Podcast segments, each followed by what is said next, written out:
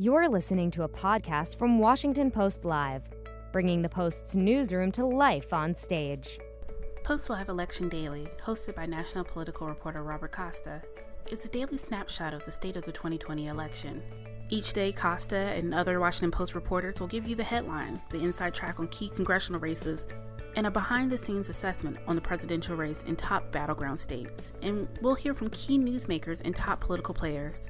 In this episode, you'll hear from White House Chief Economic Advisor Larry Kudlow. Let's listen. Good afternoon. I'm Bob Costa, national political reporter with The Post. Joining me this afternoon is Larry Kudlow, President Trump's top economic advisor and the director of the National Economic Council. Larry, good to have you here. Thank you for coming. Thanks, Robert. Appreciate it. Larry, as the Post, Rachel Siegel and Andrew Van Dam reported today, the U.S. economy did grow at a record 7.4% between July and September. It's recovered two thirds of the ground it lost during the first half of the year during this pandemic, but many economists remain wary because the figure comes as the country is still entering this period of rising coronavirus cases and the economy hasn't entirely healed. So let's begin with these new numbers. Do you acknowledge that these record gains follow record losses? Well, of course I do. I mean, the pandemic contraction because of the shut ins uh, last winter and spring uh, generated a very heavy economic toll. Very heavy. Now, look, uh, you got a 33% increase, uh, annualized increase in the third quarter. That's a record. And I want to go underneath the hood here because I think this is a self sustaining recovery. Um, the numbers are gargantuan. You have, I'm just going to read them off you have um, uh, consumer spending up 41%, housing up 59%, uh, business investment uh, in equipment up 70%, and uh, automobile production up uh, almost 1,200%.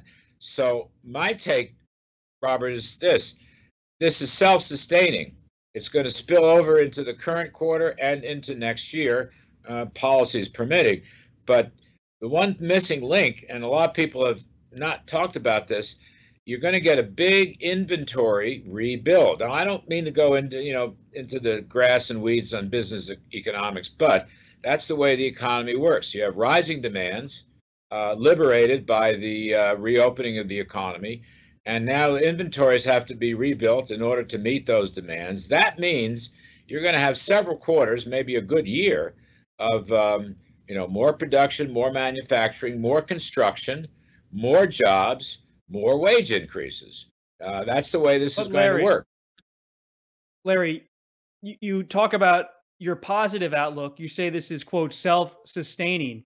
But I have to contrast your comments just now with what Dr. Fauci said on CNBC on Wednesday night. He said it's going to get worse in terms of the pandemic. We're going into a colder season. We've got to do something different.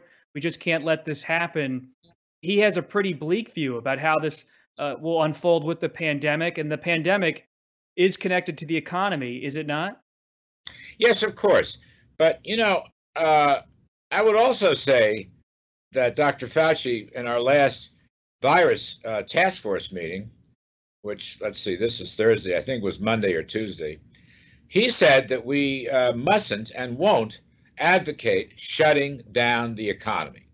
That's a big difference from what happened last winter. And I think we are all agreed that another shutdown would carry costs and consequences way beyond the problem. I mean, we don't want the cure to be worse than the problem. That's been the president's position, but the experts are saying the same thing. Instead, let me offer you a, a better alternative. I, am not denying that the virus is, is popping up, particularly up in the uh, northern Midwestern and the Plain States. I don't deny that. And I don't deny there's a lot of hardship from it. But having said that, we know how to protect the vulnerable. We've got more equipment and testing than ever before, more experience. We're doing a million tests a day right now. Uh, we have therapies coming online. And the principal mitigation efforts remain the same testing, uh, masking, um, distancing, uh, good old fashioned hygiene, washing your hands. And I will add to this, uh, Ambassador Birx and others at this meeting discussed um, not so much uh, big crowds, but people coming home uh, for the holidays or whatnot. I'm not saying they have to all wear masks all the time in their homes, but the distancing issue is probably important, and people have to be on guard for that. Do you, so do you agree, though, Larry, see, that do you agree well, with Chief of Staff Meadows? Let me finish this thought, Bob. I don't see another shutdown. That is not a mitigation technique that we favor. Uh, we we can't dictate to every state; they have the uh, ultimate authority. But that's our view. Um, I know what's going on in Europe, and um, I'm not going to tell them how to live either, but I just don't think the shutdown, another shutdown works. And that means the outlook for the economy is going to be better because we have proven that these kinds of mitigation guidelines, when followed, do contain the virus. That's an important point. So I don't think A leads to B in, in, in, that logic. That's all I'm trying to get across. I don't think A leads to B. I don't think you're going to have a shutdown. And I do think business is going to continue to recover, and so will jobs and wages. If you're not uh, going to have a shutdown in the coming weeks or months, does that mean your view is this administration has the virus under control? Well, I, I don't like the term under control. All right. I'm not sure what that means. Uh, I think contained. ultimately, contained is a word that I do like. I think you go from mitigation to containment. And that's our strategy. Look, I, I think ultimately, ultimately, the vaccine uh, is going to be so important, and probably that's the ultimate fix. Now, um, again, at the virus task force meeting, uh, Mr. Fauci and others suggested uh, late December, early in the new year for the vaccine. Okay, no one knows. I'm not the scientist. I'm just telling you what what our health uh, experts are saying. Um, in the meantime, in addition to the mitigation, Robert, um, I do think the new therapies coming online, uh, Regeneron and so forth, are very important and will be used more wisely. And I want to add to that uh, insofar as the vaccine is concerned, when it is approved by the outside uh, uh, independent uh, counseling and, and reviewers, uh, we have already put together a military and FEMA plan uh, to distribute vaccines. Um, you know, in, in large seven-figure numbers across the country, and I might add, it will be done for free. Anybody that's not covered by insurance, anybody with uh, prior conditions and so forth, if you're not on Medicaid and so forth, we, we will just give it to you for free. So we've got the distribution now. Hmm. We're waiting for the final go ahead. That's probably the ultimate solution. But again, coming back to the economy and today's GDP and, and my suggestion that we can get a self sustaining recovery, we are not going to shut down. But I'll tell you what else. We are not going to raise taxes and we're not going to re regulate and we're not going to end uh, oil and gas, electricity, and power. That we're not going to do. The stock market's had a rough stretch. Uh, it slid in recent days. Is President Trump concerned about that? And are there any plans policy wise to address the stock market in the coming days or weeks? No, not not not specifically, Bob. I mean, I spoke to the president last evening uh, about the uh, economic releases. Um, we know the market's correcting. We know the market is fearful uh, about the spread of the uh, pandemic in Europe once again. Um, I, I, get that, and corrections um, are probably appropriate. I'm not going to second guess the market, but I do think that our view is that the policies that generated tremendous prosperity pre pandemic, i.e., lower tax rates, rollback of unnecessary regulations, an independent energy sector, oil, natural gas, all the above, including including renewals, and uh, better trade policies. that stuff, which gave us a three and a half percent unemployment rate, gave us the highest living standards in 20 years, uh, gave the biggest benefits to the middle and lower income classes and to minority groups, and those are facts. Those are facts from Census Bureau and the BLS. Um, those policies need to be contained, need to be continued, rather. I'm sorry, need to be continued. And that is his intent, if he's reelected, is to continue those policies and build on them. I mean, we're t- we're formulating right now middle class tax cut. We're formulating right now onshoring tax incentives uh, to bring uh, companies and supply chains back home to the USA. Uh, we're looking at additional trade deals like USMCA. All that will help create new incentives for a strong economic recovery. I say don't change horses in midstream. Uh, stay with the guy and the policies that you brought you to this prosperity dance. And um, the other team disagrees. I understand that. We're going to have an election on Tuesday, and at some future point, we'll know the outcome. But that's our point of view. We're not aiming at stocks particularly, but we're saying in general, uh, after this big jump in uh, GDP, we should be growing at five or six percent next year, and then we should be growing at three percent plus in the following years. That's a normal prosperity cycle. We did it once, we can do it again. You said the stock market's in a correction. How does that play out the rest of this fall? Oh, you you're not you're asking for a Kudlow uh, investment strategy. You, you sure? you, you want to hear that? I, you're the uh, president's top, top economic advisor. How do you? You said it's a correction. How how far is it going to correct? I don't know, Robert. Nobody ever knows, um, and I'm not even going to hazard a guess. I do think as the economy recovers uh, under this uh, scenario, and I, I know it's an optimistic scenario. You know, I'm an optimist, but I do think the facts bear it out. Uh, the stock market will take care of itself and the long rally will continue. I always believe in, in buying stocks for the long run. I don't believe in short term trading. And I think the most of the 100 million plus investors around the country with their 401ks and their IRAs and so forth agree with me. Stocks for the long run.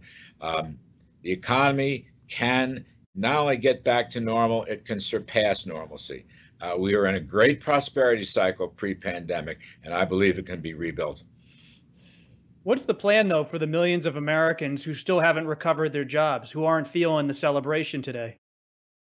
Well, that's important. Uh, we put uh, about half the workforce that was unemployed has gone back to work, but that still leaves half. It's not good enough by a long shot. There's still too much hardship. And by the way, um, that's one of the reasons we wanted uh, a narrower targeted assistance package. You know, I mean, look, I can give you two items that were always the top of our list.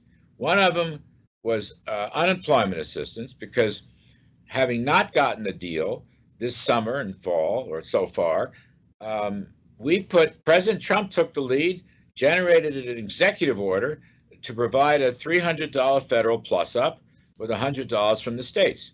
But that's going to run out. We use that by repurposing funds. That's going to run out. We need a congressional appropriation to ensure that those people will remain covered by a federal uh, program during this um, difficult period. Second point we wanted was the aid to small businesses. I mean, here, this the PPP uh, payroll protection plan, which probably saved 50 million jobs, um, and you can see in the numbers you know, we've had a good increase in jobs, so 11 and a half million payrolls and 14 million civilian uh, employment. Um, temporary layoffs, you know, about half of them gone, more than half gone back to work. But the PPP had 135 billion dollars unspent. Unspent. It would have been so Larry, easy to have congressional appropriations to repurpose those monies into a new cycle. I, I just never understood that we, we can debate the ideological and political differences. We can relitigate that. We have an election for that. But in terms of economic assistance to help the very group you just mentioned, the unemployed, which I agree with you is way too high, and we must deal with that, while the economy is recovering, we need to help them. And we should have had a deal. We should have had either standalone bills or something, Bob. We should have had a deal to help them and the small businesses that are most vulnerable, and hence the workers in the small business. And I just think it's a mystery why we could not have reached a compromise agreement. You know, today, I mean, Secretary Mnuchin calls me up at 7:30 this morning. Uh, Speaker Pelosi has sends a letter like we need a letter. He talks to her every day for the last three or four months. And that this letter mysteriously is published in the Politico before the secretary himself even gets a copy of it. I mean, that to us said, okay. Why doesn't President Trump real. call up We're not Speaker Pelosi? Why do you what? Why doesn't Pre- why doesn't President Trump just pick up the phone and call Speaker Pelosi himself? Because Mr. Mnuchin, Secretary Mnuchin is a terrific negotiator, and that process was working, but unfortunately, it didn't reach the the outcome. Um, all the issues on the table, but it became all or nothing. And again, with this morning's the business about the letter and so forth, uh, secretary is so frustrated on the phone, and um, we just think she's stringing us along. I'm sorry to say that it's not personal, but I don't think she wants a deal or a compromise pre-election. So Larry, we'll wait perhaps till post-election. That's why I asked you about calling the speaker herself, having the president do it. You say you've respected this process, but you've been griping about that letter from Speaker Pelosi in previous interviews today. Clearly, the process is broken down. So who's going to put it back together? If not Secretary Mnuchin, who brings this back but President Trump? We're going to have an election in a couple days. That's the DMZ line right now. And hopefully we can go back to work in some form or another right after the election. Because again, Robert, we I really believe uh, of all the issues out there in a potential package, the unemployment assistance and the small business assistance, and let me add, we had 105 billion dollars outlined for um, K through 12 uh, reopenings, COVID assistance, machinery, and so forth. I think those are the three most important areas. Maybe add airlines to a fourth, but those are the key areas. We should have done this last summer. Uh, now the election looms, and we'll wait until after that and see what happens. So let's say it's the lame duck. Larry, is Leader McConnell on the same page as you and President Trump? Is he going to, politically speaking, handcuff you during the lame duck on any stimulus deal? Well, look, Leader McConnell, Mitch McConnell, I've known for a long time. He is a very wise man. He told us during this process that if there was a genuine bipartisan bill, and uh, many of his asks are part of that bill, that he would be for it. But we didn't get those uh, uh, asks.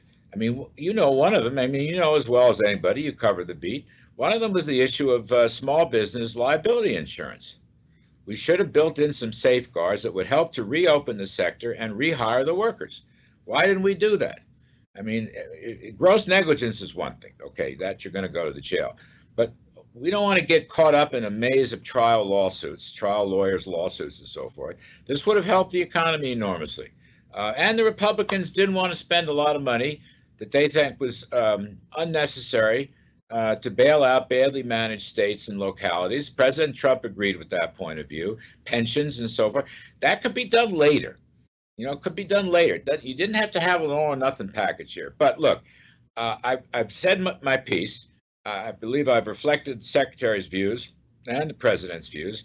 We have an election, and we'll hopefully go to work um, right after the election because I agree with your point that the unemployed is an issue. Uh, we've come back 50%, and the rest of the economy has come back, uh, frankly, over 90% uh, from the pandemic lows. But we have to protect and help the unemployed while the economy reactivates them back to work. So let's get it done and let's help the small businesses. Larry, I keep hearing from the administration about these so called blue state bailouts, but you've been a conservative your entire career. What about the record level of subsidies for farmers? Uh, do you support that? And, and why are they getting those record subsidies? Well, one thing, Bob, um, you, you're talking about federal subsidies, I assume. Yes. Yeah. Okay. So look, believe it or not, farm income, less the subsidies, has risen substantially under President Trump in the three years pre-pandemic, substantially. Now, farmers got some added help from us because uh, the China trade deal took a long time to pan out. There are a lot of disruptions to the marketplace uh, and their exports suffered. We have the strongest, best run technologically farm uh, sector in the world. But this trade problem got in the way, and we decided to help them along the way. And um, secondly, the pandemic. I mean, we've given assistance to a lot of sectors, and that included the farm sector. Those are not necessarily permanent subsidies. And, uh, you know, I don't want to forecast how long these emergencies are going to last. But yes, we came to their assistance. Now, here's the good news uh, for all of our problems with China, and there are very important problems here for which they will be held accountable. Notwithstanding, we are engaged on trade and they are buying commodities. Um, in fact, the last couple of months in record volume. So that will help our farm sector quite a bit. But I thought the farm subsidies on a temporary basis were, were justified. That's a different question than 10 or 15 or 20 years of badly managed uh, cities and states. Any tariffs coming on China for its handling of the coronavirus? Well, no, not immediately, not in front of us. Um, as I say, so they're on the China, table. China will be held accountable for the lack of transparency and you know the possible instigation of the spread of the virus. Uh, that's all being looked into and discussed. Uh, we are very unhappy with China, not only on the on the China virus issue, but also on the Hong Kong issue. Uh, they broke all the treaties and uh, deprived that uh, colony of its democratic and free rights. We also oppose their human rights which liberals should join us, and liberals should join us on the Hong Kong question. I mean, the liberals should join us on all this stuff. If asked me, we need to be very tough on China and their military adventurism in the South China Sea. But we are engaged on trade. Ambassador Lighthizer has. Uh, he and I have spoken personally many times in the last few weeks. He's also told, informed the president, China is keeping its deal so far on the commodity purchases, and I think Bob also on the um, uh, Ambassador Lighthizer is let's say, mildly optimistic that uh, changes, structural changes, will be made on the issue of intellectual property theft. So we'll be thankful for some progress there. So it's it's clear the administration wants to keep its trade deal with China going, but you also say you want to hold them accountable. If you're ruling out tariffs, how do you hold them accountable in another way? Well, I'm going to leave that uh, to post-election discussions. Uh, we have a number of options. We've already taken a number of actions on things like export controls and protecting uh, uh, consumer personal information, corporate information, government information. So then, uh, regarding uh, new measures and so forth, I don't want to get ahead of the president, but uh, all that there's many things under discussion internally, and uh, we'll see. And those would be economic penalties.